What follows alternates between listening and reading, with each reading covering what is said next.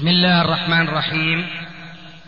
الحمد لله والصلاة والسلام على رسول الله أما بعد.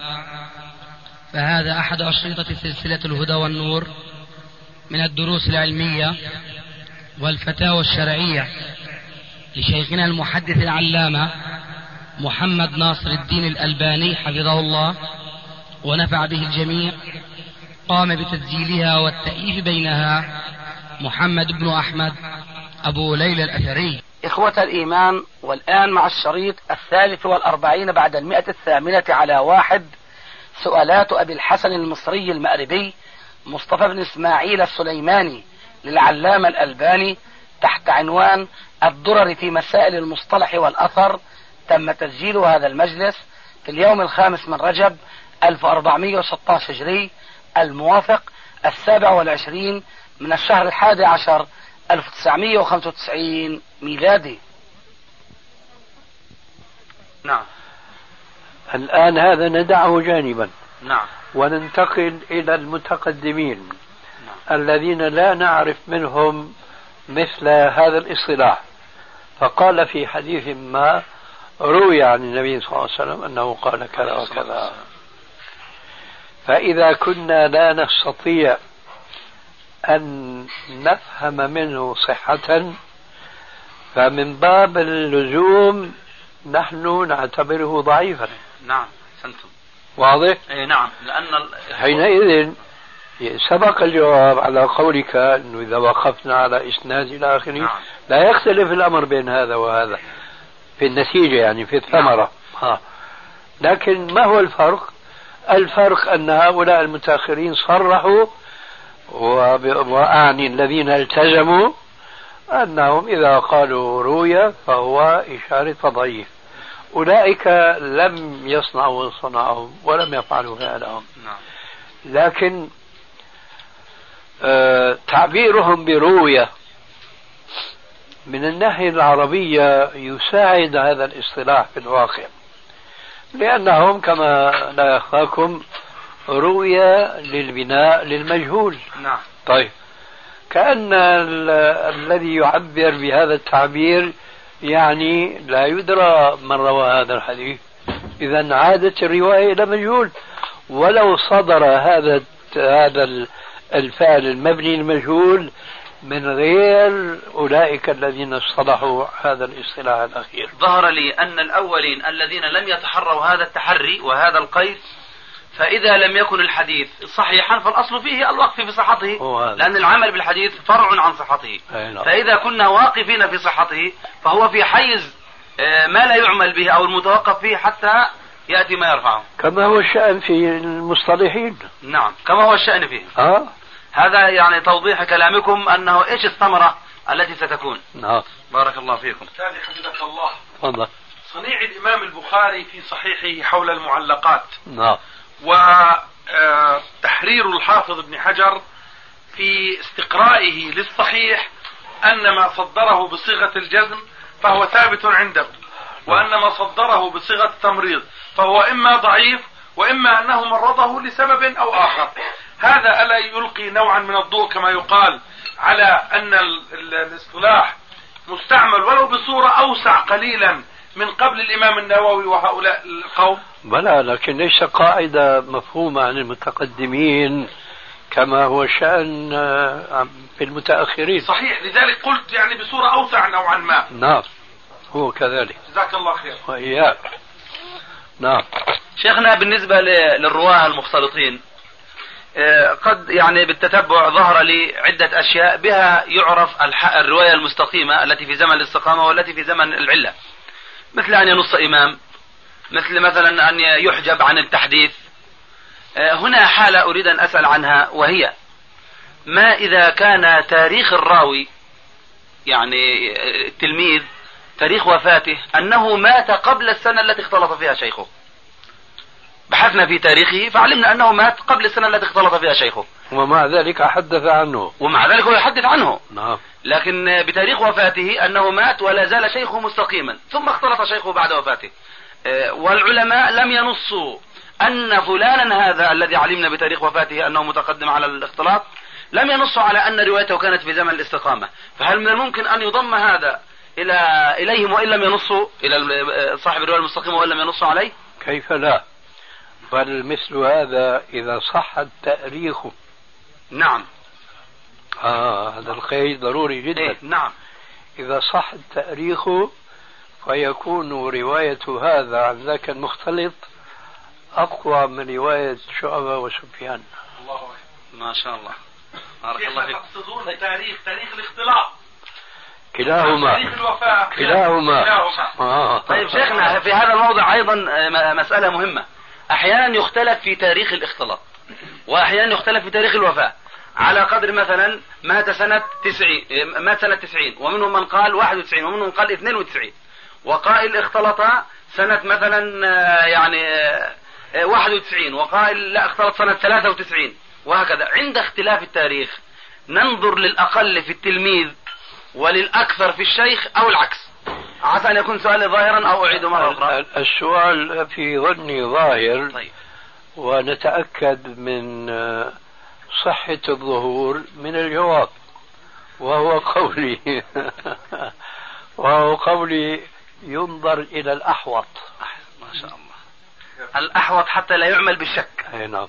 الأحوط في التلميذ آه. فينظر إلى إلى الأقل. أقل الأقل. وفي الشيخ فينظر إلى الأعلى. أي نعم. بارك الله فيكم. وفي كمان آه؟ ظاهر. ظاهر. ظاهر. الجواب. والسؤال.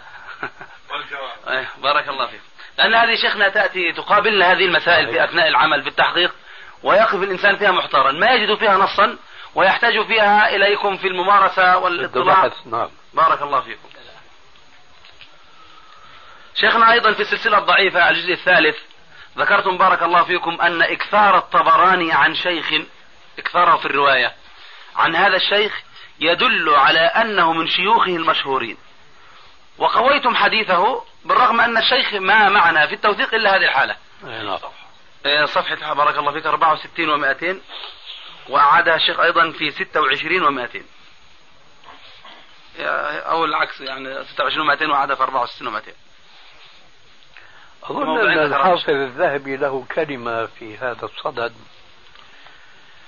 لكني مع الأسف آه، ذهني الكليل آه، لا يساعدني على استحضار. لعلكم تذكرون شيء من هذا الذهبي. له كلمة أنه بالنسبة للمعنى أقول الآن بالنسبة للشيوخ المتأخرين الذين يروي عنهم الحفاظ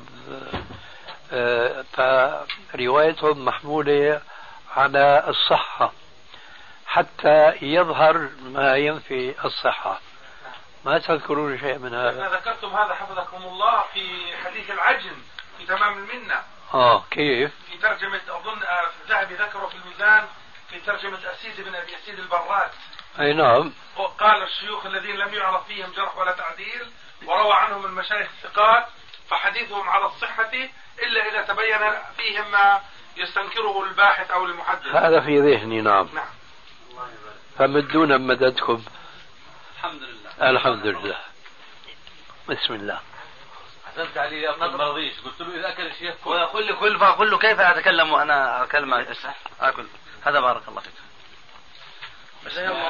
ثلاث دقائق وقوف لابد أن نسجلها على أبي الحسن إذا سلمت لنا. تفضل. ما رأيك أبا الحسن؟ قل الله يستر. نسأل الله أن ينفع. آمين. آمين. آه، تقولون يا شيخنا طبعا كنتم ذكرتم حفظكم الله آه، عزو الطبق الهيثمي لحل الحديث الذي تبحثونه في المجمع. ثم قلتم ثم وقفت على إسناده في المعجم الكبير للطبراني فتبين أنه حسن لولا. لولا أن شيخ الطبراني أحمد بن عمرو الخلال المكية لم أقف له على ترجمته وقد أخرج له في المعجم الأوسط نحو ستة عشر حديثا مما يدل على أنه من شيوخه المشهورين. فإن عرف أو توبع فالحديث حسن. يصلح دليلا على نكارة ذكر العنكبوت والحمامة. فالقيد بالتحسين وتثبيت روايته إنما جاء بمعرفته أو آه، وقوف يعني وجود المتابع له. بلى لكن في فرق بين كثرة رواية الطبراني عن شيخ وقلة روايته عن شيء آخر نسبيا. صحيح. آه. فلا نستطيع أن نطرد هذا في كل شيوخ الطبراني الذين لا نعلم فيهم توثيقا. نعم. يعني إذا افترضنا شيخا بتتبعنا الهزيل الضعيف الدائرة بالنسبة للحفاظ السابقين حقيقة. طلعنا كما ذكرت هنا على عشرة أحاديث رواها الطبراني عن هذا الشيخ. لا يكون الأمر كذلك في شيخ آخر يروي عنه عشرات الأحاديث. نعم. فالقاعدة آه، تمشي بملاحظة الفرق بين الكثرة والقلة من الأحاديث التي يرويها الطبراني عن شيخ من شيوخه. نعم. شيخنا لكن هنا حفظك الله آه، أنت أشرت برواية الطبراني عن شيخه ستة عشر حديثا أشرت إلى أنه من شيوخ المشهورين. لكن ليس في ذلك أو لا يلزم من ذلك تصريحكم بتحصي- بتحسينه فلا هذا ليس في هذا ليس ليس في هذا كلام شيء جديد لأنه الشهرة أعني بكلامي السابق أن الشهرة نسبية صح يعني هلا أعيد كلامي السابق الشيخ الذي روى عنه الطبراني عشرات. هذا مشهور لكن أشهر من هذا المشهور هذا قصدي فما نستطيع أن نطرد ونحن بنرجع بنقول أنه من ال من ما ينافي العلم أنه نتوهم أن هناك قواعد مضطردة. قواعد مضطردة يعني لا دائما. هذا صعب صعب, صعب جدا. هذا بالنسبة لمن و... للحفاظ الذي وضعوها. فما بالك بالتلامذة ما شتان. شيخنا أحيانا حفظكم الله في هذه الأيام المباركة التي جلسناكم بها ووردت أسئلة المصطلح هذه كررتم كثيرا قضية القرائن وما ينقدح في النفس وكذا. أحيانا أقول شيخنا عن هذه القضية عبارة أريد أن تصححوها لي. أقول لما يأتي بعض الناس ويستدركون مثلا عليكم أو يستدركوا عليكم شيئا أقول علم الحديث ليس رياضيات. وكذلك لأنه كثيرا من الناس يظن واحد زائد واحد يساوي اثنين. لا. لا يعلم أن القضية فيها قرائن وفيها إيه. شواهد فيها شيء ينقدح في نفس العالم أمثالكم وهكذا. لا شك ما يعلمون ذلك. الله أكبر. هم يظنون علم الحديث علم جامد. الله أكبر. روتيني كما يقولون اليوم. الله أكبر. لا.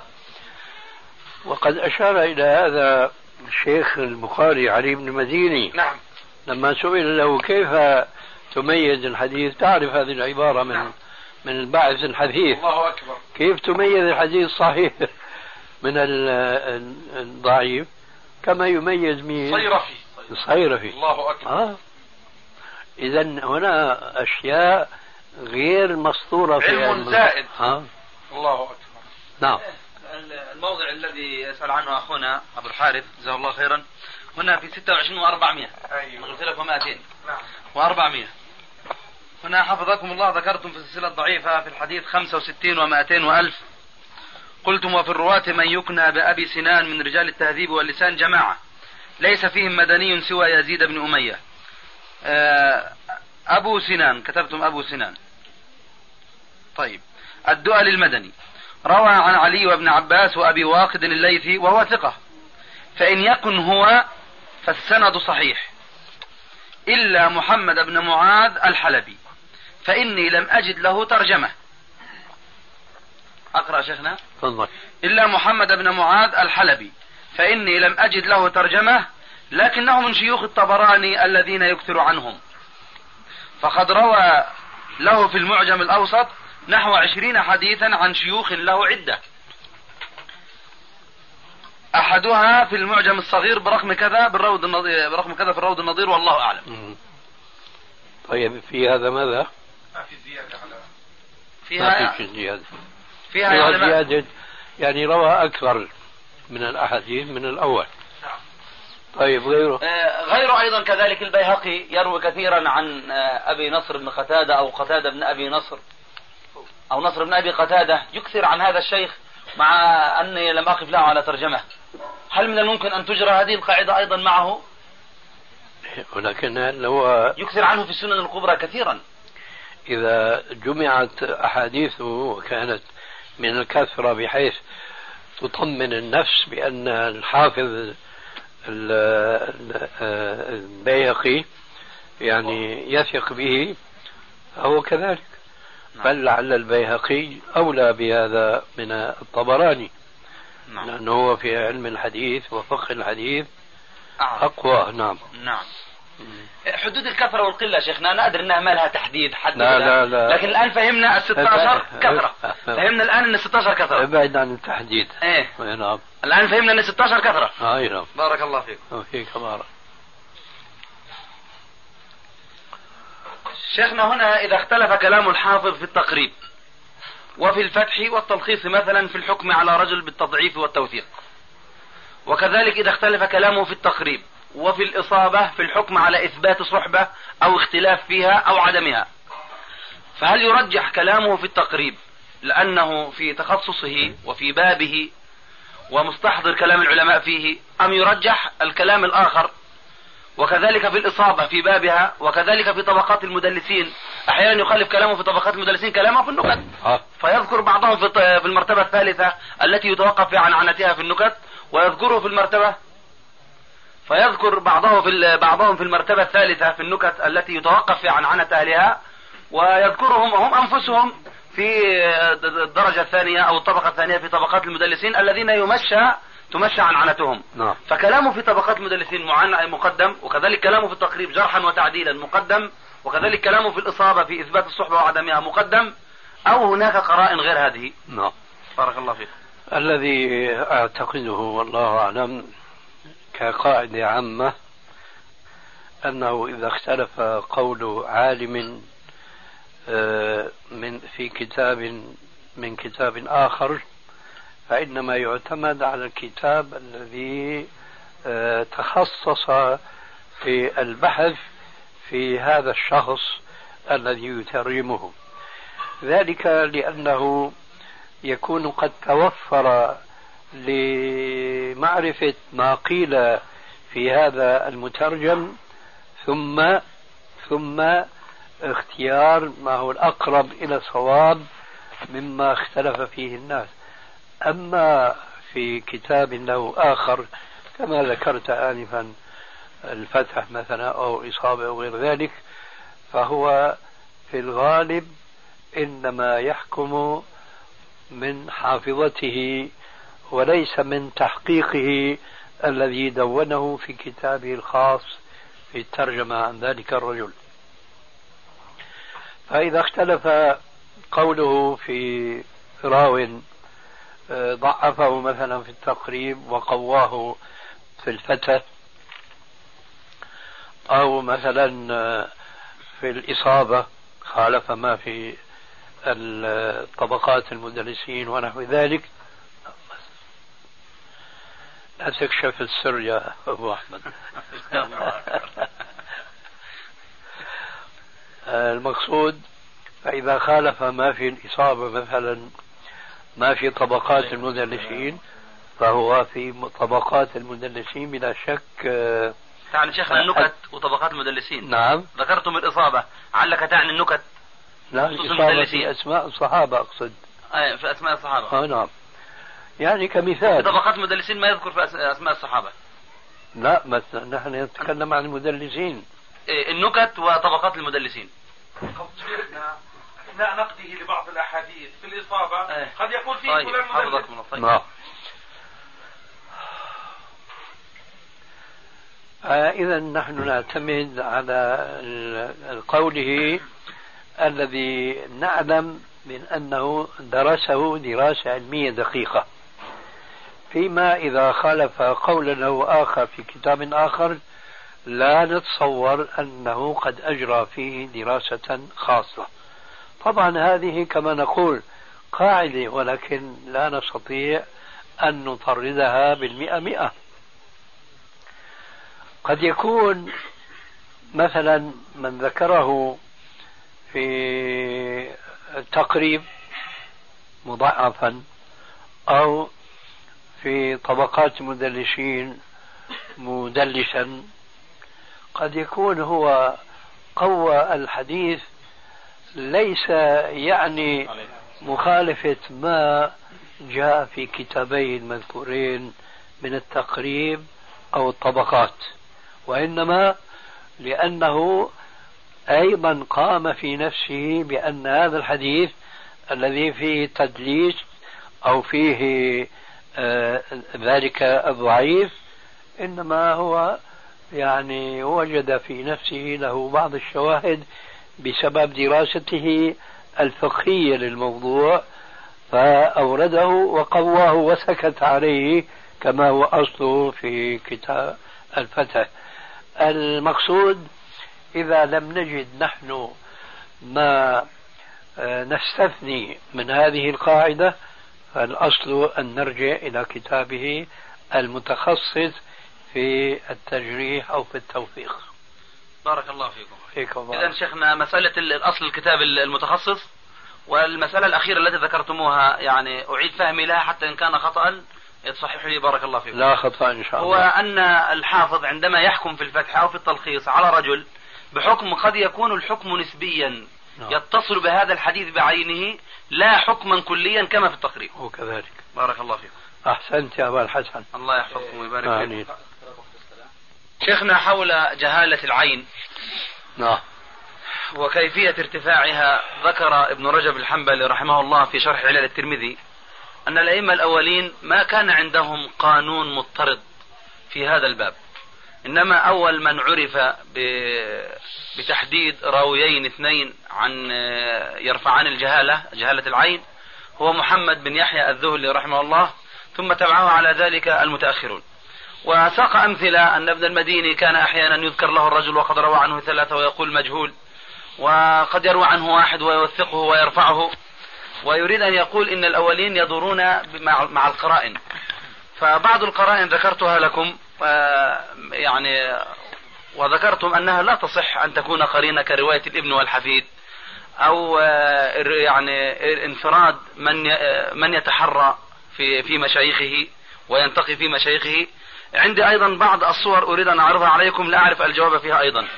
مثل مثلا التلميذ يقول حدثني فلان في سنة كذا ببلد كذا. حدثني فلان في سنة كذا ببلد كذا. وهذا يعني متعلق بما كان في ذهني سابقا وهو أن مجهول العين هو مشكوك في وجوده. هو الشك في الوجود. فهل قوله مثلا التلميذ حدثني فلان في بلد كذا بسنة كذا ي- يرفعه هذا جهالة العين؟ هذا يفعله كثيرا الطبراني في إيه في مشايخه. هنا إيه نعم. ذلك ما يرفع الجهالة إلا إن وجدت قرائن كما طيب. ذكرنا. صورة أخرى كان يقول حدثني فلان وكان قاضيا أو كان غزاء. وما معنى إلا هذا القول؟ نعم كان قاضيا كان غزاء كان مؤذنا. وليس له إلا هذا التلميذ وهذا القول من هذا التلميذ. ترى لو قال وكان فقيها. فهل يثبت هذا القول منه أم لا؟ ما يثبت. ها؟ ما يثبت. ما يثبت. لا لأنه كثير من الفقهاء تعلمون أنهم آه، لا يحتج بحديثهم. ما أعني شيخنا التوثيق أعني رفع جهالة العين. آه. أنا سؤالي في رفع جهالة العين فقط. أيوة. هل هذه الصورة ترفع جهالة العين؟ حدثني فلان وكان غزاء كان قاضيا ما, ما أظن في شيء. جهالة العين بالمعنى القديم. إيه بالمعنى نعم. القديم الذي كان عندي. أما بالمعنى الذي نقصده ما أظن. أظن أنه اصطلاح. نعم. تعارف عليه المتأخرون. أي نعم. آه، بأن من روى عنه اثنان آه، فأكثر مجهول عين مجهول حال آه. ومن انفرد بالرواية عنه واحد فهو مجهول عين. أي نعم بس. بارك الله فيكم. فيكم بارك. شيخنا أحيانا يعني من حيث الحكم بصحبة ال- الراوي أنه صحابي أم لا يقولون فلان له إدراك وفلان له رؤية وفلان صحابي صغير. أريد منكم بارك الله فيكم آه، الفروق الواضحة بين هذا من حيث الحكم بالصحبة ربما الأخير صحابي صغير آه، قد يظهر فيه الصحبة لكن لا أدرك وله رؤية. طبعا آه، الإدراك والرؤية أقل إفادة من قولهم له صحبة لأنه الصحبة كما لا يخفاكم يلاحظ فيها المعنى اللغوي ولو في حدود ضيقة. نعم. أما له إدراك وله رؤية فذلك لا يستلزم قد يكون رآه وهو طفل صغير. نعم. وأدرك الرسول عليه السلام وهو كذلك. لكن لا ينسحب عليه معنى الصحبة مهما ضيقت دائرتها. مهما ضيقت دائرتها. ولذلك فمن قيل فيه بأنه له صحبة يعني أقرب إلى أن يحشر في الصحابة ولا يحشر ممن قيل فيه له رؤية أو له إدراك. فمن قيل له ادرك وله رؤيا روايته مرسلة؟ مرسلة. والصحابي صغير روايته متصلة. أي نعم. شيخنا كذلك ال- الراوي إذا لم يكن في ترجمته إلا أنه أخرج له أبو عوانة في المستخرج أصحاب المستخرجات. وكذلك آه، الحاكم في المستدرك وكذلك ابن خزيمة و ومن عرف بأنه ليس في في التحري أو في الوفاء بشرط الصحة كما حدث من صاحبي الصحيح. ما فيه توثيق إلا أنه من رجال أبي عوانة في مستخرج أو رجال أبي أبي نعيم. آه، لا شك أننا لابد من أن نفرق بين مثل أبي عوانة وبين مثل الحاكم لأننا مع دراستنا للمستخرج لأبي عوانة ودراستنا للمستدرك نجد هناك أولا طبقة الأول أعلى من طبقة الحاكم. ونجد ثانيا بأن الحاكم يروي عن بعض الشيوخ ممن لا يوثق بهم ولا يحتج بهم. وفي ما في ذهني في هذه الساعة ما أجد أثرا لمثل هذا فيما درست من أسانيد المستخرج لأبي عوانة.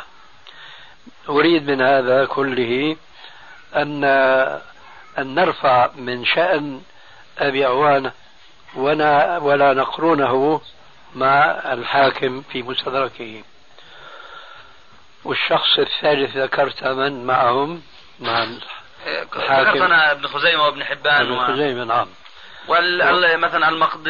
الضياء في المختارة وكل من عرف وابن جارود في المنطقة كل من عرف أنه عنده شيء من الانتقاء وإن لم يوفي آه نعم. لكن ليسوا كلهم سواء إيه، أريد أن أعرف بارك الله آه، فيكم. أحوالهم وإذا كنت تريد أن تعرف آه، حق لك ذلك ونحن معك ولكن بقى ينبغي تحديد السؤال فتريد أن تعرف بالضبط نبدأ ماذا بأبي عوانة آه. واحدا نعدهم واحدا وتعطينا آه. الحكم فيه هذا هو واحدا واحدا يكون أوضح في الموضوع أنا أقول بالنسبة لأبي عوانة لا أتردد في القبول ما يرويه عن شيوخه.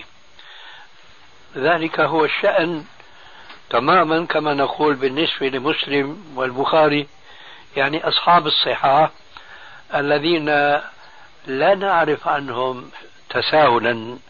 يجعلنا لا إيش نركن إلى إخراجهم لبعض شيوخهم.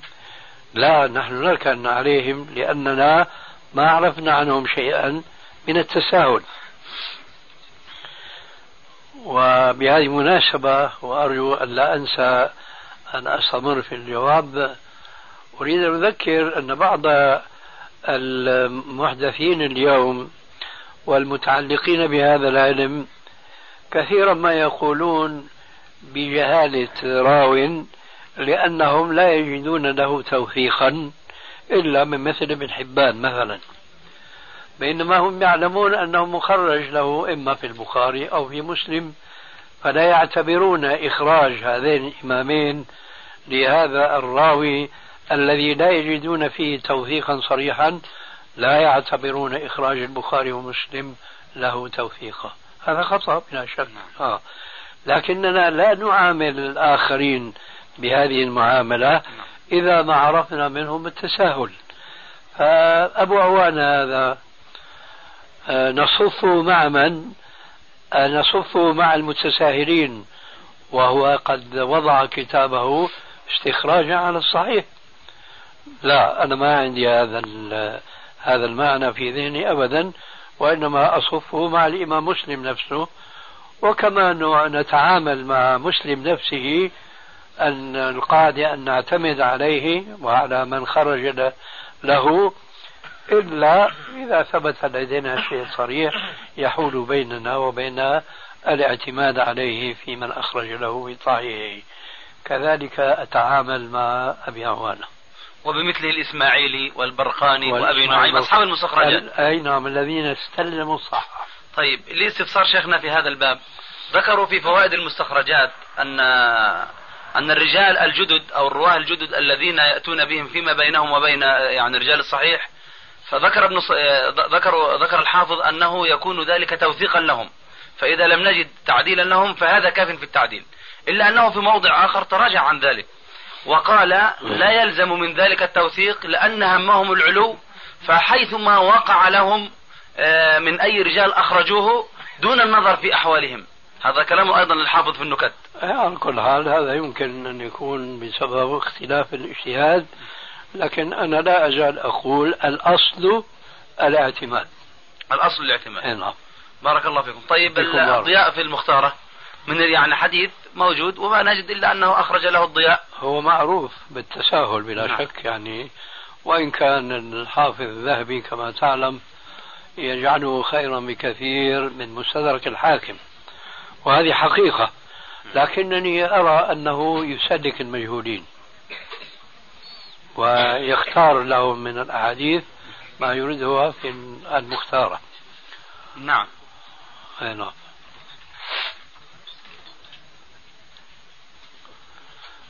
وبشمال لا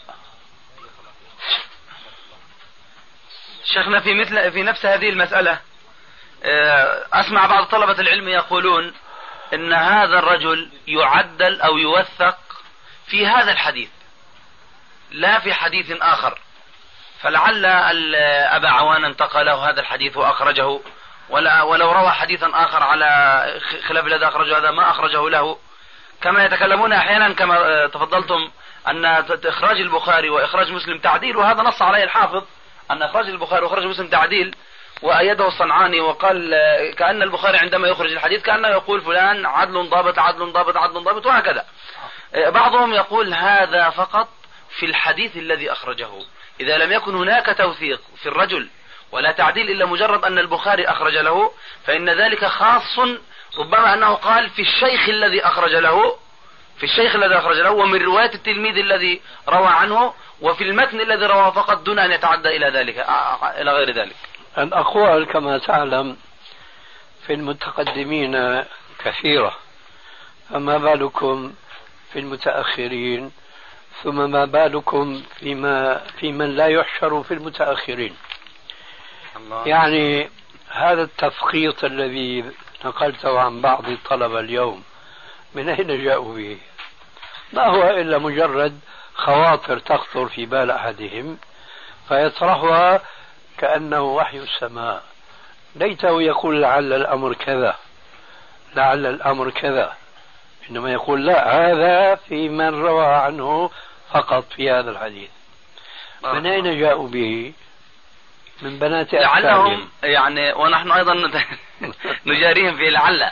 يعني مثلا ما يذكره الحافظ وغيره إن البخاري ينتقي ومسلم وأن مسلم رحمه الله ينتقي من حديث الشيخ فإخراج مثلا بعض الأحاديث كما هو معروف في الصحف في الصحف أخرج اتفق على بعض أحاديثها وانفرد كل منهما ببعضها والبعض الآخر ما أخرجه. يعني ممكن آه، مسألة يقول لك من باب الانتقاء لا من باب أنهم ما اشترط الاستيعاب. طيب هذا إذا نقد لما عليه علماء الحديث.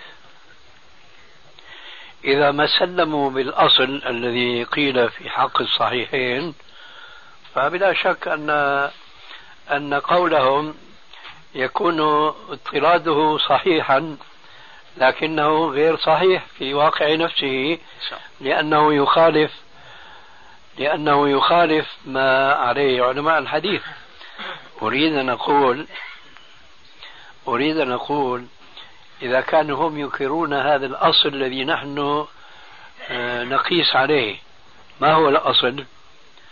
أن ما أخرجه البخاري ومسلم في صحيحيهما فمعنى ذلك أنه أو أنه ما وثق لهذا الذي أخرج له.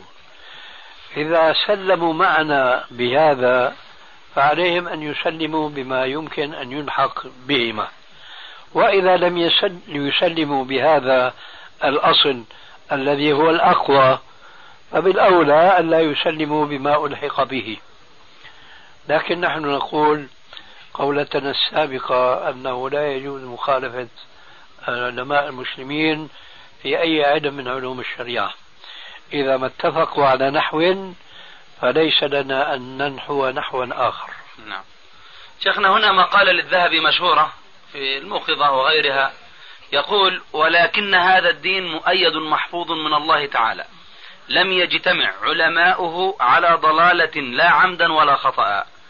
فلا يجتمع اثنان وهذا هو موضع الإشكال الذي أسأل عنه فلا يجتمع اثنان على توثيق ضعيف ولا على تضعيف ثقة. مع أننا نجد كثيرا من الثقات والضعفاء قد ربما أن تسعة وثقوا وتسعة ضعفوا وترجح قول المجرحين أو العكس. فإيش المقصود بعبارة الحافظ الذهبي؟ يعني أنه لا يجتمع اثنان على توثيق ضعيف ونحن نرى الاختلاف كثيرا وإن ترجح أحد الجانبين. هو لا يخفاك بارك الله فيك وإياك أن مثل هذا الاختلاف الذي نفهمه نحن المتأخرين هم له أفهم. نعم واضح. طيب. واضح لنا فهو لهم أوضح. بقي الإشكال كيف؟ معليش. ولذلك فما ينبغي أن يدور في أفكارنا بأنهم يخالفون هذا الأمر الواضح لدينا نحن نعم. فضلا عنهم لديهم هم يعني واضح أوضح من الشمس في ربع النهار إذا ينبغي أن يحمل على معنى غير هذا المعنى نعم. أنا الذي أراه أنه ما ما اتفقوا على تضعيف ما إيش اتفقوا على اثنين على تضعيف إيش راوي؟ تضعيف ثقة ولا توثيق ضعيف. آه. ما في اتفاق على هذا إنما في هناك اختلاف. يعني ما اتفقا على تضعيف ثقة في الواقع أو توثيق ضعيف في الحقيقة. نعم. إيه، إلا وقد قيد الله من يبين أن الأمر على خلاف لا هذا. لابد. بارك الله فيك. لابد. جزاكم الله خير. يا نعم. ما شاء الله. يقال أنه هذا لفظ إثنان وهو يبدو لي موضع الإشكال عند أخينا أبي الحسن. ألا يقال إن هذا من استعمالات العرب كما قالوا لا يختلف فيه اثنان ولا ينقطع فيه عنزان؟ يعني من باب التنزيه لهم على مخالفة شيء في نفس الأمر كما ذكر في الآخر. هذا هو يعني بيان ما, ما ذكر. نعم. نعم ممكن هذا. لأنه المقصود هو المعنى صح. وليس اللفظ. نعم. نعم. عندنا طيب. نرجع إن شاء الله إذا صار في مجال. لأنه معاه 200 سؤال الاخ إن شاء الله نخلص. العبارة نفسها يجتمع على أعيد العبارة يا شيخنا. طيب. فيقول الحافظ الذهبي رحمه الله فلا يجتمع اثنان على توثيق ضعيف ولا على تضعيف ثقة. قبله. من أول. قال ولكن هذا الدين مؤيد محفوظ من الله تعالى. لم يجتمع علماؤه على ضلالة لا عمدا ولا خطأ. فلا يجتمع اثنان على توثيق ضعيف ولا على تضعيف ثقة. هذا هو. أنا ظهر لي كلام الشيخ الأول بخلاف كلام أخينا علي الأخير. كلام أخينا علي أنا أراه في جانب غير الذي ذكره الشيخ. الذي ذكره شيخنا يقول إن الله سبحانه وتعالى لن يترك هذه الأمة على ضلالة. فإذا قا يعني لا يكون إثنان على توثيق ضعيف إلا وقيد الله سبحانه وتعالى من يبين أنهم أخ... أنهم أخطاء لكن أنا ما أظن أنه أبو الحارث يعني خلاف هذا. لكن لفظه بخلافه. سأله يقول هذا مثل من يقول لا لا يختلف اثنان على هذا الأمر.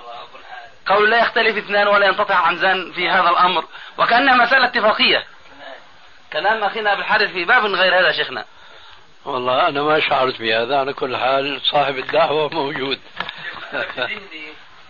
هذه العبارة ومن هنا يعني علق في ذهني شيء وهو أن أنه قد شرح هذه العبارة أحد علماء الجزائر اسمه الشهاوي في تعليقه على الإعلان بالتوبيخ لل ل... مش الإعلان آه الإعلان بالتوبيخ للسخاوي. فذكر فيها الشيء الذي قلته الآن يعني نقلا عنه. نعم. فهذا يعني من باب أنه تفسير أحد أهل العلم أو كذا. إيه لكن ومقصود العبارة فيما أفهم أنا ومنها استدلت تأييد لقول شيخنا. طيب اعد عبارتك لنفهم إيش المقصود. ما يظهر شيخنا أن كلامه يوافق كلامك. طيب. ننتقل إلى غيره. تفضل. شيخنا هنا سؤال. ذكر بعض أهل العلم أن المرسل الصحيح إلى مرسله أقوى من المسند الذي في سنده ضعيف. ودليل في ذلك أن بعض أهل العلم احتج بالأول وهو المرسل الصحيح ولم يحتج بالثاني. فما نقدكم لهذا بارك الله فيكم؟ ما عندي نقد. لعلي أن أوافق. موافق. نعم. طيب. أنا حريص على إتمام بقية الأسئلة لكن الشيخ أبا عبد الله أراه يعني يظهر لي بين الحين والآخر ورقة. يطلب عشر دقائق. وما أريد أن أكون ضيفا في بيته وفي نفس الوقت أقول له لا. لأنه في ضيوف اسمع شيخنا أتدخل تفضل. أولا أنت جزاك الله خير كانت الدعوة خاصة للأخ فهي له هذه كانت خاصة للأخ هي أنت أنت الأصل, الأصل في هذه الدعوة كانت لأخو الأخين والله ما عرفت أنا عرفت أنا حسن هذا هو استأذنه يعني أنا استاذنت الأخ أولا نحن في آه، أولية طب السلام نعم. سلام حار جدا من. أم- من أم الدرداء لسه لسه ما ما استأذنت ما استأذنت ما ما نعرف أنا صاحبي شيخنا في تعريف الحديث الصحيح هو الذي يتصل إسناده بنقل العدل الضابط عن مثله إلى منتهاه ولا يكون شاذا ولا معللا. آه، ولو رأينا في الشذوذ هو أيضا نوع من العلة فما يقف الباحث على الحديث كونه شاذا على كون الحديث شاذا إلا بعد جمع الطرق. فلماذا افردوا الشذوذ في التعريف؟ ولماذا ما قالوا ولا يكون مضطربا ولا يكون مقلوبا ولا يكون معلا؟ يعني آه، بالإضافة إلى هذا. فالشذوذ خاصة خص لماذا؟ مع أنه من جنس العلة التي هي أيضا مشترطة.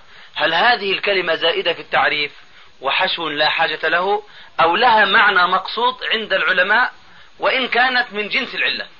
بارك الله فيكم. وأنا أخاكم فيما أعتقد بأن هناك عموما وخصوصا فالعلة عامة والشذوذ جزء من العلة لكن يبدو أن المقصود من سؤالك لماذا خص الشذوذ بالذكر نعم. مم. دون بقية الأجزاء الأخرى من الاضطراب والقلب. بلى ذلك لأن الشذوذ مختلف فيه كما تعلمون وعطفا على بحث سابق جرى حول زيادة الثقة مقبولة ولا غير مقبولة فما يسميه بعضهم بالشذوذ هو يسميه زيادة الثقة وهي مقبولة ولذلك في علم المصطلح وضع هذا القيد تنبيها إلى مخالفة من يقول بأن زيادة الثقة مقبولة يعني يخالفون بذلك جمهور الفقهاء والأصوليين وبعض المحدثين أي نعم. الذين يتابعونهم على هذا. أي نعم بارك الله فيكم. ما شاء الله. بارك طيب شيخنا في تفسير الصحابي وقفت على كلام لكم تقولون لا حكم الرفع هل هذا بالإطلاق أو ما إذا كان في سبب النزول أو مما لا يقال بالرأي نحن ما نقول بالإطلاق نحن نضع له شروطا بارك الله فيكم. نحن نقول إذا كان صح السند بقول ما عن صحابي ما وكان هذا القول لا يمكن أن يقال بالاجتهاد أو بالرأي وإنما ضابطه التوقيف حينئذ نقول هو في حكم الرفع. نعم. ومع ذلك فنحن نضع لهذا القيد قيدا آخر.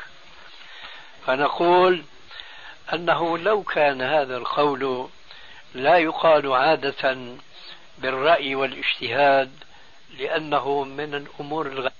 فنقول أنه لو كان هذا القول لا يقال عادة بالرأي والاجتهاد لأنه من الأمور الغيبية التي لا مجال للعقل فيها نشترط ألا يكون يحتمل أن يكون نشترط أنه يحتمل أن يكون من الإسرائيليات.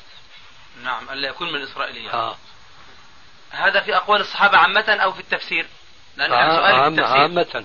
عامة. آه. والتفسير من جملتها. طبعا جزء منه. بارك الله فيكم. فيكم. تفضل. شيخنا أيضا. نشوف أبو الحارث. آه. شو بده يحرس لنا الآن. شيخنا يعني رأيت شاهدا لما يقول أبو الحسن ولعل فيه إيضاحا لجوابكم من أحسن السلسلة الصحيحة المجلد الثالث. آه. آه تفسير سرية. هل آه في سورة مريم؟ بلا السري النهر. آه. فتقولون شيخنا أخرجه آه، محمد بن عباس في حديثه حدثنا فلان هذا إسناد جيد لكن أخرجه طبعا أخرجه مرفوعا آه. عن البراء مرفوعا إيه تقولون لكن أخرجه ابن جرير من طريق سفيان آه، وشعبة كلاهما عن أبي إسحاق قال سمعت البراء فذكره موقوفا آه. قلت وهو أصح آه. لكن تفسير الصحابي للقرآن له حكم الرفع كما قرره الحاكم في مستدركه. لا سيما وقد روي عن ترج- ترجمان القرآن ابن عباس من قوله رواه ابن جرير وغيره. والحديث أخرجه الطبراني فذكرته بطريقة أخرى. أيضا مرفوعا ثم قال الطبراني لم يرفع هذا الحديث عن أبي إسحاق إلا أبو سنان سعيد بن سنان. قلت وهو صدوق له أوهام احتج به مسلم. لكن الصدفي معاوية بن يحيى ضعيف وبقية مدلس وقوله لم يرفعه إلا أبو, سنا أبو سنان فبحسب ما وصل إليه وإلا فحديث الترجمة يرده. وله شاهد في حديث ابن عمر قال سمعت رسول الله صلى الله عليه وسلم يقول إن السري الذي قال الله عز وجل قد جعل ربك تحتك سريا نهر أخرجه الله له لتشرب لها لتشرب منه. أخرج الطبراني في الكبير بسنده عن ابن عمر قال إلى آخره وهذا إسناد ضعيف لضعف يحيى بن عبد الله وهو البابلتي وشر منه شيخه أيوب بن نهيك ولعله لذلك اقتصر ابن كثير عليه في إعلاله الحديث به وفيما قبله غنية عنه والله أعلم. فيبدو القضية شيخنا أيضا تدور مع القرائن. نعم. يعني لم يقبله أستاذنا فقط أبا الحسن أنه مجرد تفسير الصحابي للقرآن كما قرره الحاكم. ولكن هناك شواهد أخرى. الذي أدخل علي ال- الإشكال عندما ربطتم الكلام كما قرره الحاكم. الحاكم يذكره في المستدرك بإطلاق بلى. دون هذه القيود. نحن نقيد. بارك الله فيك. طيب شيخنا هنا قال بعضهم في حبيب بن أبي ثابت. حبيب بن أبي ثابت مدلس من الطبقة الثالثة لكن تقبل عنعنته إذا روى بواسطة عمن أدركهم مثل ابن عباس وابن عمر. مثل ابن عباس وابن عمر. فالسؤال ما صحة هذا في حبيب بن أبي ثابت؟ ثم هل يقاس عليه كل مدلس يروي عمن أدركه بواسطة؟ هل في نفسي في مثل هذا السؤال إذا كان المدلس آه، رمي بالتدليس عن طبقة معينة عن طبقة معينة ثم روى بتدليس أيضا بالعنعنة أيضا عن طبقة دونها فنسلك حين ذاك عنعنته كما ذكرتم في الحسن البصري والصحابة والتابعين. هو كذلك. آه موجود هذا من كلامكم في بارك الله فيك. وإياكم. أي نعم. ما شاء الله. طيب يا شيخنا في مسألة آه، اشتراط اتحاد المجلس هناك من أهل العلم من يتكلم في لا هذه قيمة المسألة؟ لهذا. نعم؟ لا قيمة لهذا. لا قيمة لهذا. بل للترمذي رحمه الله في العلل الكبير كلام يدل على أن افتراق المجلس دليل على أن الشيخ آه، في تحديثه للجماعة أولى من تحديثه للفرد. هذا في العلل الكبير للترمذي. له موجود هنا وأقرأه عليكم؟ لا. مش موجود. طيب. إيش اللي ترجح عندكم شيخنا في المعلقات التي في البخاري التي هي بصيغة الجزم؟ حول معلقات آه، البخاري. وكلام الحافظ ومن قبله ابن آه، ابن ابن الصلاح بأن آه، ما كان منها بصيغة الجزم فهو صحيح إلى من علقه عنه. هل آه، بالممارسة والتجربة ثبت لكم صحة هذه المقالة؟ أو وقفتم على ما ينقض هذا العموم أو يخرمه وإن كان نادرا؟ ليس في بالي أني وقفت على ما ينقضه. ما شاء الله. ولكن ليس كل ما جزم يكون صحيحا. نعم. وهذا معلوم لديك. بارك الله فيكم. آه، يعني تكملة لما سبق أن أجبتم به حول الفرق بين المرسل الصحيح مرسلا والمسند الضعيف. وقويتم آه، قول بعض أهل العلم بأن المرسل الصحيح أولى من المسند الضعيف. هذا أيضا يستفاد به في مسألة سابقة قد مضت وهو الاستشهاد بالمرسل. إذا كنا نستشهد بالمسند الذي فيه ضعف وذا ويعني والمرسل الصحيح قد احتج به بعض أهل العلم فهو من باب أولى. هو كذلك. هذا يضاف إلى كلامكم أيوة. الأول في الرد على بعض المعاصرين أو بعض الشباب الذين ينفون باب الحسن لغيره. نعم. بارك الله فيكم. فيكم بارك. آه، قال الحافظ ابن حجر لا تشربن قائما نعم الحافظ ابن حجر يقول لا نعرف حديثا وصف بكونه متواترا ليس أصله في الصحيحين أو أحدهما. هل هذا الكلام صحيح شيخنا؟ ليس بصحيح ليس بصحيح اطلاقا. بارك الله فيكم. التلخيص. هذا من الحمية للبخاري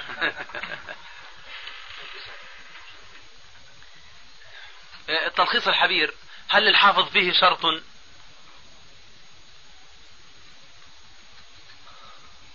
فيما يريده من أحاديث؟ ما علمته. عندكم شيء؟ لا أنا بس وقفت على كلامكم الذي هو يعني أخطاءه كثيرة في التلخيص حتى ذكرتم أنكم ترجحون أن هذا كان من أوائل أعماله. نعم. نعم لا أعرف. طيب شيخنا الإمام أو العالم إذا كان له كتابان مثلا وأحال في أحدهما على ما فصله في الآخر.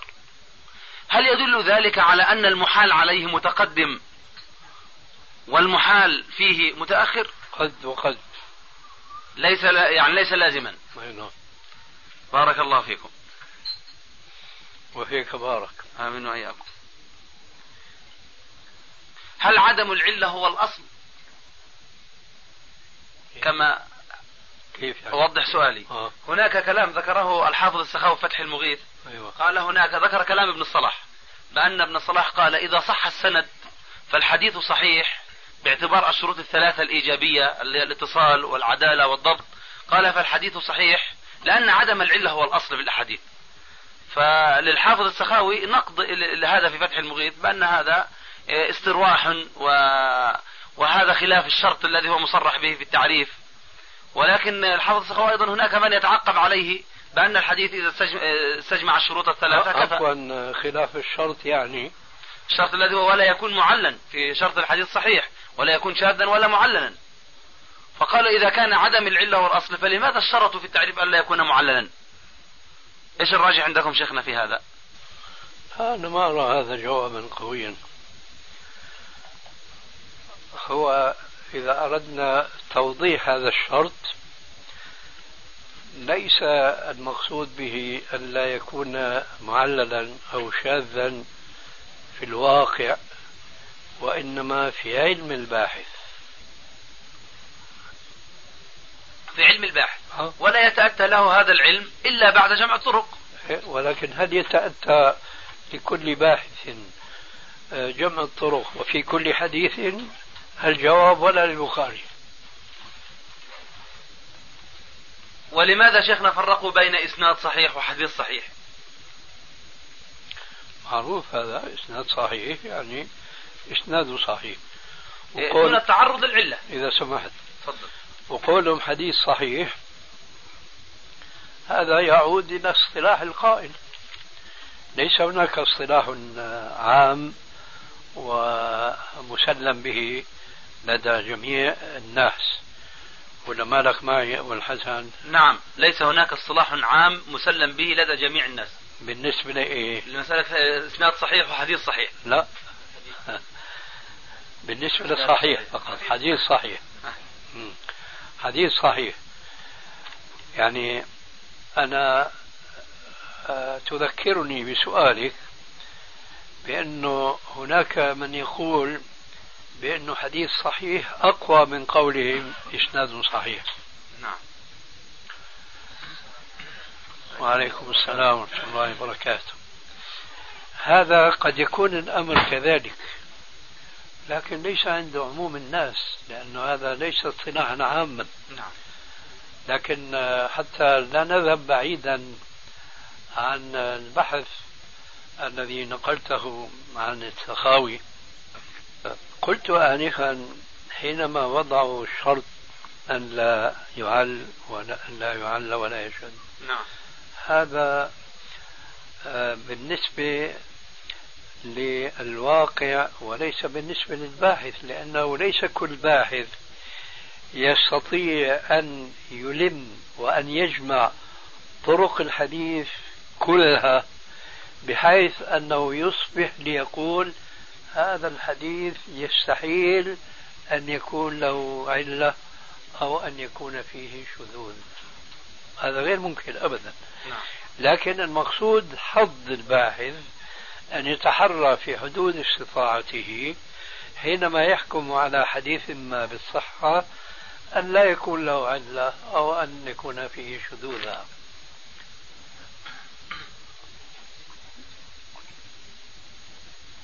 وحينئذ أنا ما أرى شيئا مما يعني استشكلته من كلام السخاوي أو ما نقله السخاوي. آه لأن يعني يظهر لي أنا قوة ما ذهب إليه السخاوي خلاف ما ذهب إليه ابن الصلاح الذي قال إذا استجمع الحديث الشروط الثلاثة فهو صحيح لأن عدم العلة هو الأصل. فيقول الحافظ السخاوي ولماذا اشترطوا ألا يكون معلا في الصحيح فلو كانت العلة يشترط انتفاؤها ما كانت شرطا تأسيسيا أو قيدا تأسيسيا يحترز به عن المعل في التعريف الآن عرف الجواب لماذا أليس كذلك؟ ذكرتم في في الجواب السابق على أن المسألة ترجع إلى كل باحث واطلاعه وإلمامه آه. فهو باعتبار ما وصل إليه الباحث نعم. آه، يعني صح. له أن يحكم بالصحة. صحيح. نعم. وأما الواقع أمر آخر فقد لا يتأتى لأكبر الحفاظ في الدنيا. وهذا. بارك الله فيك. وهذا هو الواقع في كل البحوثات والتصحيحات نعم. أئمة الحديث. وسبحانك اللهم سبحانك اللهم أشهد أن لا إله إلا أنت. أستغفرك وأتوب إليك. حفظك الله يا شيخ. وخاتمتها بالعسل إن شاء الله. بسم الله. إخوة الإيمان والآن مع المجلس الخامس. تم تسجيل هذا المجلس في اليوم السادس من رجب 1416 هجري الموافق الثامن والعشرين من الشهر الحادي عشر 1995 ميلادي. إن الحمد لله نحمده ونستعينه ونستغفره ونعوذ بالله من شرور أنفسنا وسيئات أعمالنا. من يهده الله فلا مضل له ومن يضلل فلا هادي له. وأشهد أن لا إله إلا الله وحده لا شريك له وأشهد أن محمدا عبده ورسوله أما بعد. لا تعجبوا لأنه أخونا أبو الحسن قدم من اليمن من أجل أسئلة كثيرة تعرض لهم هناك وحمل هذه الأسئلة معه وجاء للقيا شيخنا جزاه الله خيرا ولذلك هذه الجلسات خلال هذا الأسبوع إنما هي من أجل أخينا آه، أبو الحسن ولذلك يهتبل كل دقيقة ليلقي على مسامع شيخنا. آه، الأسئلة فيجيب عليها بقدر يعني ما يسمح له الوقت. ولذلك هو يعني يتعجل. وإذا جاء الطعام إن شاء الله تأكلون وتعجلون. تفضل. وبعد هذا مما من الله به سبحانه وتعالى علينا من مجالس شيخنا وهو المجلس الخامس. وما يعني أصبحت أحب ذكر عدد المجالس من أجل ألا يكون لها أثر أثر آخر علينا. أسأل الله أن يحفظه ويبارك هذا من فضل الله ثم من فضله لأن نقول لك صراحة يعني. أبو ليلى هو يؤكد ذكر المجلس وأنا قلت له ذكر المجالس ستؤثر علي أنا.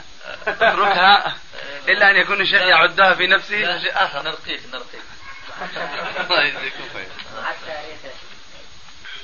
في يوم الثلاثاء السادس من شهر رجب في السنة السادسة عشر بعد الأربعمائة والألف من هجرة رسول الله عليه الصلاة والسلام. شيخنا حفظكم الله في بعض الكتب. أحيانا أقرأ يعني يجعلون الحد الفاصل بين المتقدمين والمتأخرين سنة 300 وفي بعضها سنة 500 فما هو الراجح عندكم في هذا؟ الذي يبدو والله أعلم هو الأول لأن هي القرون الثلاثة المشهود لها بالخيرية. أما إدخال الخامس فغير وارد إطلاقا.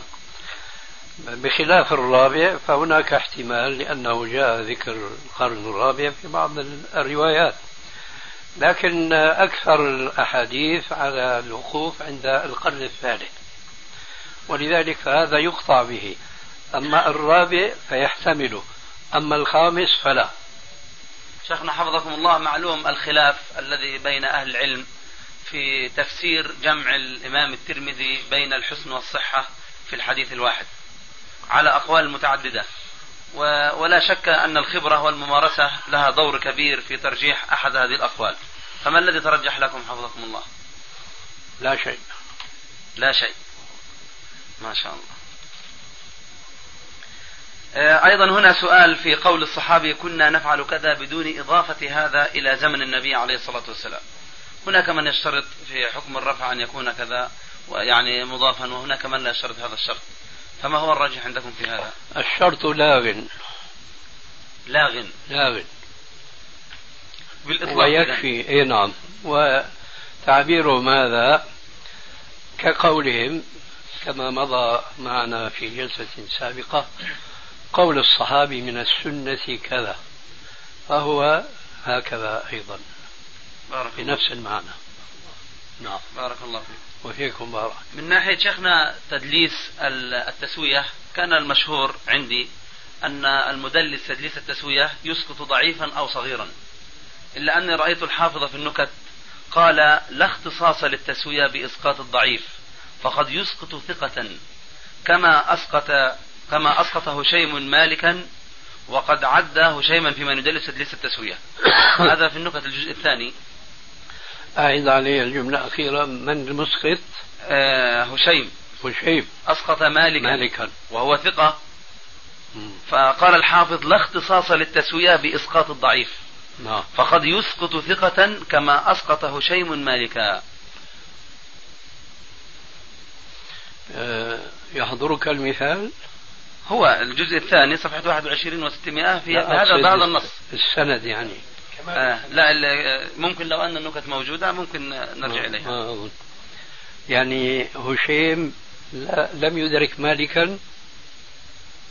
هشيم حدث ما أذكر الآن يعني مالك هو كان أنا ما عندي فكرة سابقة عن هذا النوع وإن كنت لا أستبعد بممارستي أن يكون تدليس التسوية أشمل من أن يسقط الضعيف فقط. لكن أنا وقفت عند هذا المثال. كنت أود أنه أنظر يعني السند نفسه.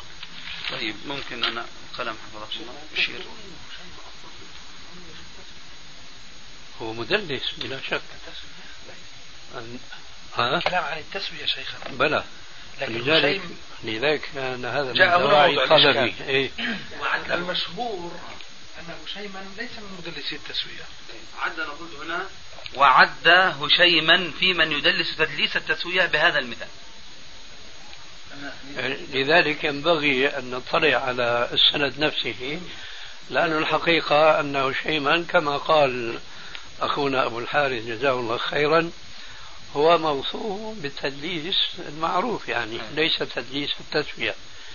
هنا في شيء جديد في الموضوع. نعم. ولذلك لنتثبت لابد من الوقوف على السند. نعم. تفضل. خطر في بالي أقول أن التدليس هنا لعله ناشئ من كونه مدلسا. فلا فرق بين أن يسقط آه، ثقة أو أن لا يسقط الثقة وإنما يسقط غير الثقة. فمن هذا الباب لعله أو لعله إن اشتهر حتى لو اشتهر بأنه مدلس إنما يأتي من باب أنه لا تقبل لا تقبل روايته حتى لو أسقط الثقة لأن التدليس من حيث هو لا ينبغي أن يقبل به المدلس. هذا اللي يخطر في البال والله أعلم. هذا الجواب يصلح للتدليس بصورة عامة. ولا أنت تعني هذا؟ يعني هذا لا هو التدليس من حيث سواء كان تدليس تسوية أو تدليس شيوخ يتناوله هذا. طيب. لكن أنا أقول يعني هذا المثال الذي ساقه ابن حجر رحمة الله عليه إنما هو من هذا الباب يعني أنه لا يصلح لأن يكون لأن يكون حتى لو كان المسقط ثقة لا ينبغي أن يقبل من حيث هو. وهذا وإن كان يتناول النوعين من التدليس هذه كقاعدة عامة يعني نعم. هي كذلك. أي نعم. هي كذلك. على كل حال هو ذكر الرواية موجود المثال. المثال الذي يعني أسقط فيه مالكا والمثال الذي ذكر فيه مالكا. هو نفسه يعني. سند على الوجهين. بذكر مالك وإسقاطه قال ومن هنا يظهر أنه لا اختصاص لتدليس التسوية بإسقاط الضعيف ولكن قد يسقط ثقة ومن هنا عد هشيما من, من أهل هذا الصنف. لكن هنا يا أبا الحسن يرد سؤال ما ثمرة هذا القول؟ في تعريف تدليس التسوية. إيه وما تعريفه ثمرة اصطلاحا. وما ثمرة هذا التعريف. فقط مسألة في صحة القي في صحة الحد أو أو عدم صحته فقط.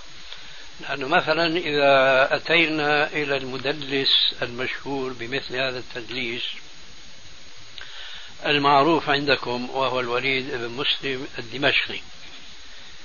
فإذا كان معروفا عنه أنه كان يسقط الشيخ الشيخ الضعيف.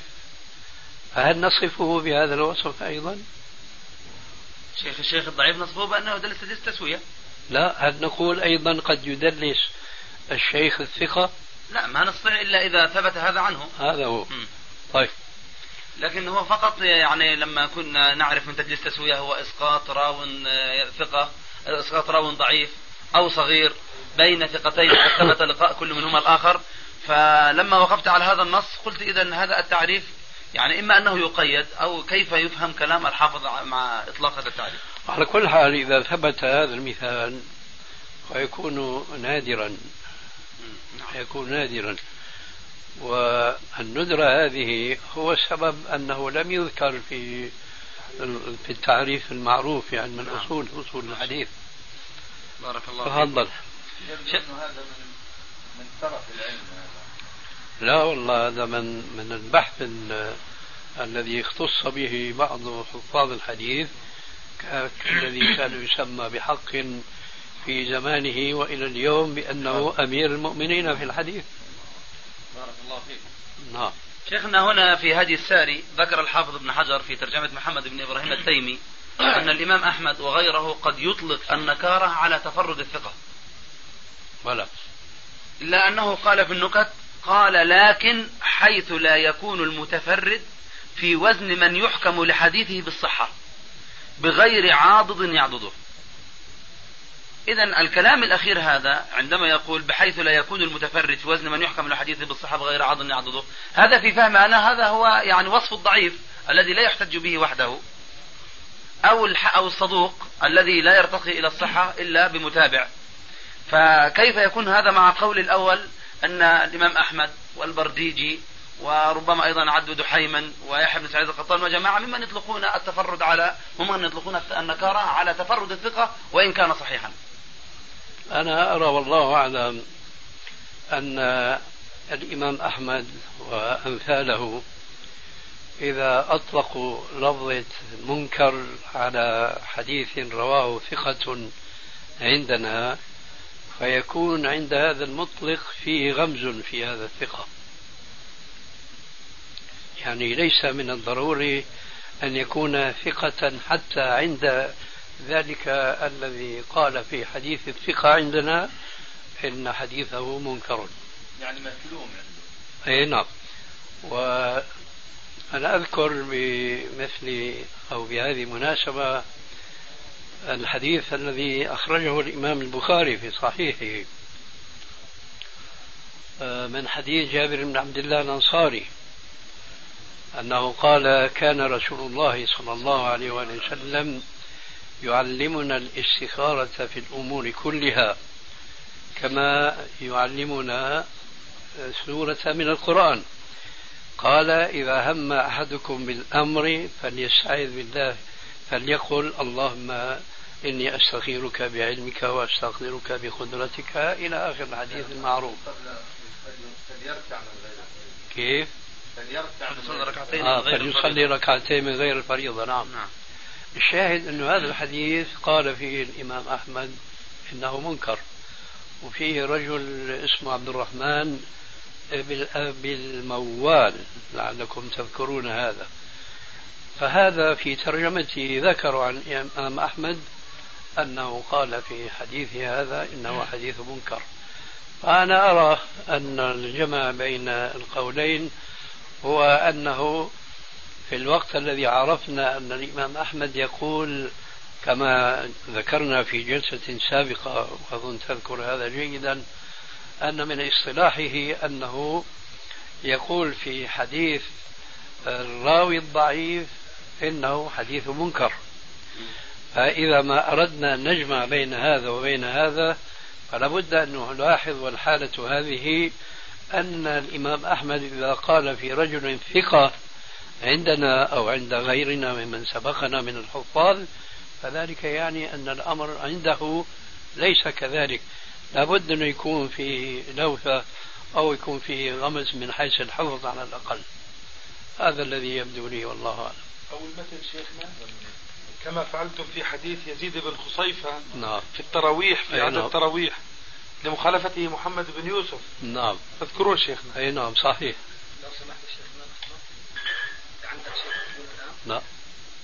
هنا بارك الله فيكم سؤال حول ما يذكره ابن حبان في كتابه الثقات أحيانا عن بعض الرواة فيذكر الراوي ويقول روى عنه أهل بلده أو روى عنه الكوفيون. أو البصريون إذا كان كوفيا أو بصريا ويبحث ال- طالب العلم أو يعني في كتب أهل العلم الأوائل ما يجد إلا راويا واحدا. فهل قول ابن حبان يرفع جهالة عينه أو نبقى على ما وقفنا عليه من الرواة؟ من في الكتب من ذكر راو واحد فقط عنه. ما نبقى. وإنما نزيد على هذا. نستفيد من كلام الحافظ ابن حبان أنه ذكر جماعة من الكوفيين أو الواسطيين أو البغداديين أو ما شابه ذلك. فيضاف هذا إلى ذلك الراوي الذي صرح به بعض المتقدمين مثلا كالبخاري وابن أبي حاتم وأمثالهما. لكن ما تطمئن النفس للثقة بأن هذا الراوي هو ثقة في نفسه كما يوحي بذلك إيراد ابن حبان إياه في ثقاته. وإنما بلا شك هو خير من ذاك الذي يذكر ابن حبان أو غيره أنه روى عنه فلان. نعم. وإبهام هذا الجمع ما يضر؟ لا ما يضر لأنه نحن ما نحتج بهم لنوثق وإنما لنرفع جهال العينية. نعم. نعم. طيب شيخنا بارك الله فيكم أيضا في شروط ابن حبان في إدخاله الرواة الثقات في كتابه. قال يشترط أن يروي عن ثقة وأن يروي عنه ثقة وألا يروي منكرا. هذا شرط سطر ولم ينفذ. طيب شيخنا حتى لو نفذ هل كو- كون أن الراوي الذي هو لا يروي إلا عن ثقة يروي هو عن ثقة. إيش يفيده؟ ممكن أن الكذاب يدعي شيخا ثقة. فلا. لا. على كل حال يعني هو الأهم أنه وضع الشرط ولم ينفذ إيه، إيه، نعم. لكن هذا أيضا وارد. نعم. نعم. كذلك عندما يقول ويروي عنه ثقة. هذا غير كاف أيضا مجرد أن يروي عنه مش ثقة. كافي مش كافي. والشيء الثالث كون أنه لا يروي منكرا. آه، ما يعني ممكن الراوي المقل يروي حديثا واحدا ولا يكون منكرا. بلى. ما اشترط الكثرة. إذا شروطه كلها فيها يعني آه، عليها اعتراض. مناقشة نعم. بارك الله فيك. طيب شيخنا في تعريف الحاكم للشذوذ. الحديث الشاذ عند الحاكم النيسابوري أبي عبد الله. رد هذا. نعم. رد. إيه، لكن أردت أن أسأل عن أمر في آخر. وقفت على كلامه في كتاب معرفة علوم الحديث. الشذوذ عنده ذكر إذا كان في الحديث علة ولم يهتدي إلى سببها فيسميه شاذا. بمعنى أن الشذوذ عنده إذا يعني أن أن يتأكد أن في الحديث علة ولكن ليست على طريقة العلل التي يمكن أن يعبر عنها الناقد. فعند ذلك يقول شاذا. يقول إنه شاذ. إذا كان فيه علة لم يستطع أن أن يصل إليها كما يصل إلى العلل. الناقد يصل إلى معرفة علة الحديث. ففي هذه الحالة يقول شاذ وكأنه يقول فيه علة على خلاف طريق الإعلال. هذا كلامه في معرفة علوم الحديث. بالرغم أنه في المستدرك يقول وهو شاذ بمرة حديث صحيح شاذ بمرة. آه. ما عندي جواب عن هذا. هذا تأويل لكلام الحاكم لتسليك آه، تعبيره يعني الحديث. إسناده في الظاهر صحيح لكنه هو قال عنه إنه شاذ. إيه. آه. هذا تأويل لكلام الحاكم. لكن نحن ما عرفنا هذا والذي نعرفه في المصطلح أنهم ردوا أن هذا تأويل هذا تعريف صدر من الحاكم وهو خلاف ما عليه علماء الحديث. آه عفوا شيخنا هو نفسه صرح بهذا في معرفة علوم الحديث في حديث الجمع آه بحديث قتيبة بن سعيد وذكر أنه يعني من رواية المدائني كان يكتب الحديث وعنده المدائني. ذكر شيئا من ذلك. في هذا الحديث صرح بأن هذا الحديث ما نستطيع أن نحكم بعلته كما نحكم على غيره فهو إذا شاذ. عفوا شو لفظ الحديث؟ تذكر؟ أظن في حديث الجمع يا شيخنا في جمع التقديم. في حديث جمع التقديم معاذ حديث يعني. قتيبة بن سعيد هو يعله. معاذ. حديث معاذ. معاذ يمكن. نعم. هو يعله وقال يعني ما نعرف علته رجال كلهم ثقات ولا نعرف يعني علته والعلماء على نكرته أو بهذا المعنى. إذا فهو شاذ. إذا فهو شاذ. ما عندي على كل حال جواب إلا أنه خلاف الجادة. خلاف الجادة تعريفه للشذوذ؟ آه. مم. نعم. أي نعم. بارك الله فيك. وفيكم بارك. أنت يا أستاذ أبو مالك ما دام الآن في مثل هذه الجلسات العلمية ويستفاد من الحاضرين من أمثالكم فيها. فأنا أرى أنه تعلنوا مثلا الليلة أنه الدرس التالي يكون بعد العشاء. يعني نجمع بين الاستفادة والفائدة. يعني مؤقتا مؤقتا وإن كان قد يشق عليك مثلا الالتزام من درس بعد العشاء لكن هذا مؤقت. يكون هذا آه. الحمد لله والصلاة والسلام على رسول الله وأشهد أن لا إله إلا الله وحده لا شريك له وأشهد أن محمدا عبده ورسوله أما بعد. شيخنا حفظكم الله تعالى في بعض كتب العلل والتراجم ذكروا الإمام مالك بن أنس وابن سيرين وحماد بن زيد بأنهم يقفون المرفوع احتياطا. تكون الرواية عندهم مرفوعة ولكنهم يقفون فيها احتياطا فيروونها موقوفة. إذا تعني يوقفون. آه يوقفون. نعم أحسنتم حفظكم الله. يوقفون الحديث من باب الاحتياط مع أنه عندهم مرفوع. هنا السؤال فيما يلي. لو أن الإمام مالكا رحمه الله تعالى وهو بالمكانة الرفيعة في في التثبت والضبط والعدالة لو خالفه ثقة فرفع الحديث ووقفه الإمام مالك. هل يمكن أن يقال إن الإمام مالك رحمه الله يوقف الحديث احتياطا ويحمل الحديث على الوجهين؟ وكذلك أيضا تابع للسؤال إذا كان المخالف لمالك صدوقا أيضا هل يكون الحكم نفس الحكم أو يتغير؟ بارك الله فيكم. الذي يبدو لي والله أعلم. هل ما نقل عن الإمام مالك أنه يوقف المرفوع احتياطا كما نقلت؟ كل مرفوع عنده هذا ما لا أظنه. لأننا إن أجبنا بالإيجاب خالفنا الواقع. موطأ كل الحديث كلها موقوفة. موطأ هذا هو. نعم. إذا هذه خطوة لتحملنا على أن هذا الكلام المطلق هو ليس من المطلق. المراد شموله وعمومه. إنما هو مقيد. نعم. ضرورة ملاحظة الواقع الذي ألمحنا إليه آنفا. إن الأمر كذلك فينبغي الوقوف الآن عند اكتشاف القيد هذا بما ما هو.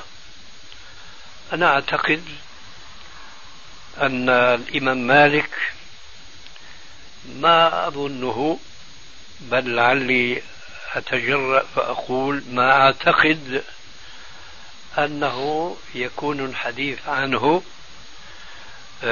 قد رواه عن ثقة كشيخه نافع مثلا عن ابن عمر مرفوعا ثم هو مع ذلك يوقفه على ابن عمر. ما أظن هذا بل أتأكد من أن هذا لا يفعله. إذا لابد أن يكون تحفظ الإمام مالك في راو لا يثق فيه الثقة التامة في ضبطه وحفظه وإتقانه لحديثه. فهنا يرد أن هذا التوقف عن الرفع له وجه. وإذا صح هذا آه، سهل علينا بعد ذلك أن نصل إلى الجواب عن بيت القصيد كما يقال وهو إذا اختلف قول أو أو حديث رواه مالك موقوفا مع رواية صدوق رفع هذا الموقوف أيؤخذ برفعه أم يترك لأن مالكا الثقة أوقفه؟ أقول إذا كانت الحالة هكذا أو إذا كانت العلة كما ذكرنا الاعتبار والاحتجاج برواية صدوق المرفوع هو الذي ينبغي الاعتماد عليه وليس تحفظ الإمام مالك رحمه الله وبخاصة أننا نجهل ذلك الراوي الذي المفروض أن الإمام مالك رواه عنه وشك هو في ضبطه وحفظه طيب شيخنا أنا سمعتكم في الجواب هذا تقولون أن الإمام مالك بن أنس رحمه الله لا يثق فيه الثقة الكاملة. هل كلمة الكاملة فيها احتراز؟ يعني من يعني ثقة صدوق. يعني إذا فرضنا مثلا كلمة كاملة احتراز من نوع معين لكن يدخل فيها الثقة والصدوق. وليست الثقة فيه كالثقة الكاملة في شيخ نافع مثلا. ليكن الأمر كذلك. فصدوق مجهول لدينا وصدوق معروف لدينا. هذا أرجح عندنا من ذاك الصدوق المجهول لدينا. على كل حال النتيجة واحدة في اعتقادي. طيب شيخنا هذه المواضع في العلل للدار قطني كانت الشيخ شيخ الإمام مالك في الحديث مشهورا. لكن نظرا لأن عندي هنا فقط الإحالة ما عندي الأمثلة مذكورة فما أستطيع الآن أن أذكر يعني مثالا لذلك. إنما الذي أذكره أنه شيخ مشهور معروف ما مثله يعني يغمزه مالك؟ كيف يعني؟ يعني الشيخ تخيل الآن أنت ولاش تتخيل بالشيء الذي لا يحضرك الآن؟ مثالنا السابق إيه؟ مثالنا السابق. مثلا نافع يعني عن مالك عن نافع. اي نعم. مالك عن نافع عن ابن عمر. نعم. يعني هكذا يكون المثال هناك فيما تصور. إيه, إيه، في فيما أذكر هذا. فيما أذكر بمكانة مالك أو نافع أو قريب من نافع. معليش. اي نعم. نقبل هذه القرابة. اي نعم. اي ووقف فيه احتياطا. ذكره موقوفا ولم يرفعه. وجمع الإمام الدرقطني بين الوجهين قال قد علم من مذهب مالك وذكر أيضا في موضع آخر ابن سيرين قال قد علم من مذهب ابن سيرين أنه قد يقف يعني في بعض المرفوعات عنده احتياطا فيحمل الحديث على الوجهين من ورعه. قال ومن ورعه كذا. معليش بارك الله فيك. خلينا الآن نقف عند الإمام مالك لأنه هم بين الأئمة أشهر من ابن سيرين على فضله وعلمه. كيف اكتشف الإمام الدار قطني أن الإمام مالك روى عن الشيخ الفلاني الذي هو في المثال الآن هو نافع. إيه نعم افتراضا. أي. نعم. كيف اكتشف الإمام الدار قطني أن مالكا قال عن نافع عن ابن عمر؟ قال ابن عمر. والواقع أن مالكا سمعه من نافع عن ابن عمر قال قال رسول الله صلى الله عليه وسلم لكن هو احتياطا رفع هذا المرفوع وأوقفه على كيف استطاع أن يكشف هذا؟ هذا يوجه لل... للإمام الدرقطني ما هو لأن أنا أسأل للإشكال. معليش. إيه لكن أنا أتوقع مثلا في مثل هذا بجمع الطرق بان له أن مالكا روى الحديث على الوجهين فدل على أنه كان محفوظا عنده بالرفع. طيب ومن أين هو يستطيع أن يقول أنه تعمد الإيقاف تحفظا؟ هذا كلام الإمام الدرقطني ما هو من كلام أنا معلش ما ليس كل كلام له وجهة من النظر. ليس كل إيش رأي. آه وليس كل خلاف جاء معتبرا. أيوة. إلا خلاف له حظ من النظر. من النظر. ليس كل يعني رأي له حظ من النظر. المهم الحقيقة نحن آه لا نأتي بقواعد جديدة ولكننا لا نستسلم لآراء فردية. هناك فرق. فإذا جاء رجل إمام مشهود بعلمه وفضله وحفظه ونقده فينقد حديثا هو صحيح آه، رواية قد يكون غير صحيح, صحيح دراية. والناقد لم يذكر العلة لا رواية ولا دراية. والتابع لهذا الناقد كأمثالنا نحن مثلا ما انكشف له أنه مخالف للرواية أو أنه مخالف للدراية. في هذه الحالة نفس هؤلاء العلماء لا يفرضون علينا أن نكون لهم إمعة نعم يعني هذه فائدة عظيمة شيخنا نستفيد فيها بالقواعد القواعد المشهورة المعروفة. ما مثلها يزحزح بأقوال الأفراد من من العلماء. نعم. نعم. إذا استطعنا أن نحمل كلام الأفراد من العلماء في حيز ضيق معين آه، بدلائله وقرائنه وإلا ما مثلها تزحزح القواعد المشهورة التي يعمل بها جمهرة أهل العلم. أي نعم. بارك الله فيكم. فيكم بارك. تفضل. شيخنا حفظكم الله. يقع في قلبي وجه حول المسألة التي تفضل بها أخونا أبو الحسن في كلام الدار قطني. تفضل. أقول حفظكم الله لعل الإمام الدار قطني من خلال الطرق التي وقف عليها مرفوعة اطمأنت نفسه إلى الرفع. فلما وجد رواية مالك أراد من باب حسن الظن أن يحمل هذا المحمل لا أن يدفعه أو أن يضع في نحره الخطأ والوهم. فأن يحمله من باب حسن الظن على التقوى والورع والتورع بمقابل تلك الجماعة التي رفعته وهي أرجح أهون من أن يخطئه أو يوهمه بترجيح أولئك عليه. هذا تعليل مقبول لولا. لولا. لولا أن هناك مخرجا طالما نذكره في مثل هذه المناسبة إخوة الإيمان تتمة الكلام في الشريط التالي. وأذكر جيدا أننا ذكرناها في جلسة مع جلساتنا المعتبرة بوجود أبي الحسن نعم. هذا. بارك الله فيه. حينما نقول بأنه إذا الثقة روى تارة الحديث مرفوعا وتارة موقوفا عللنا هذا الوقف بأن الراوي قد ينشط تارة فيرفع وقد لا ينشط تارة فيوقف وقد يكون المجلس لا يساعده أن يحدث على طريقة المحدثين. فيقتصر بذكر الحديث موقوفا. يعني هناك أسباب أخرى لا يغمز فيها هذا الثقة الذي رفع الحديث تارة وأوقفه تارة أخرى. نعم. إيه، هذا أولى من أن ننسب إليه أنه تحفظ. لأن الحقيقة التي يعني آه، وردت آنفا في آه، ذهني الكليل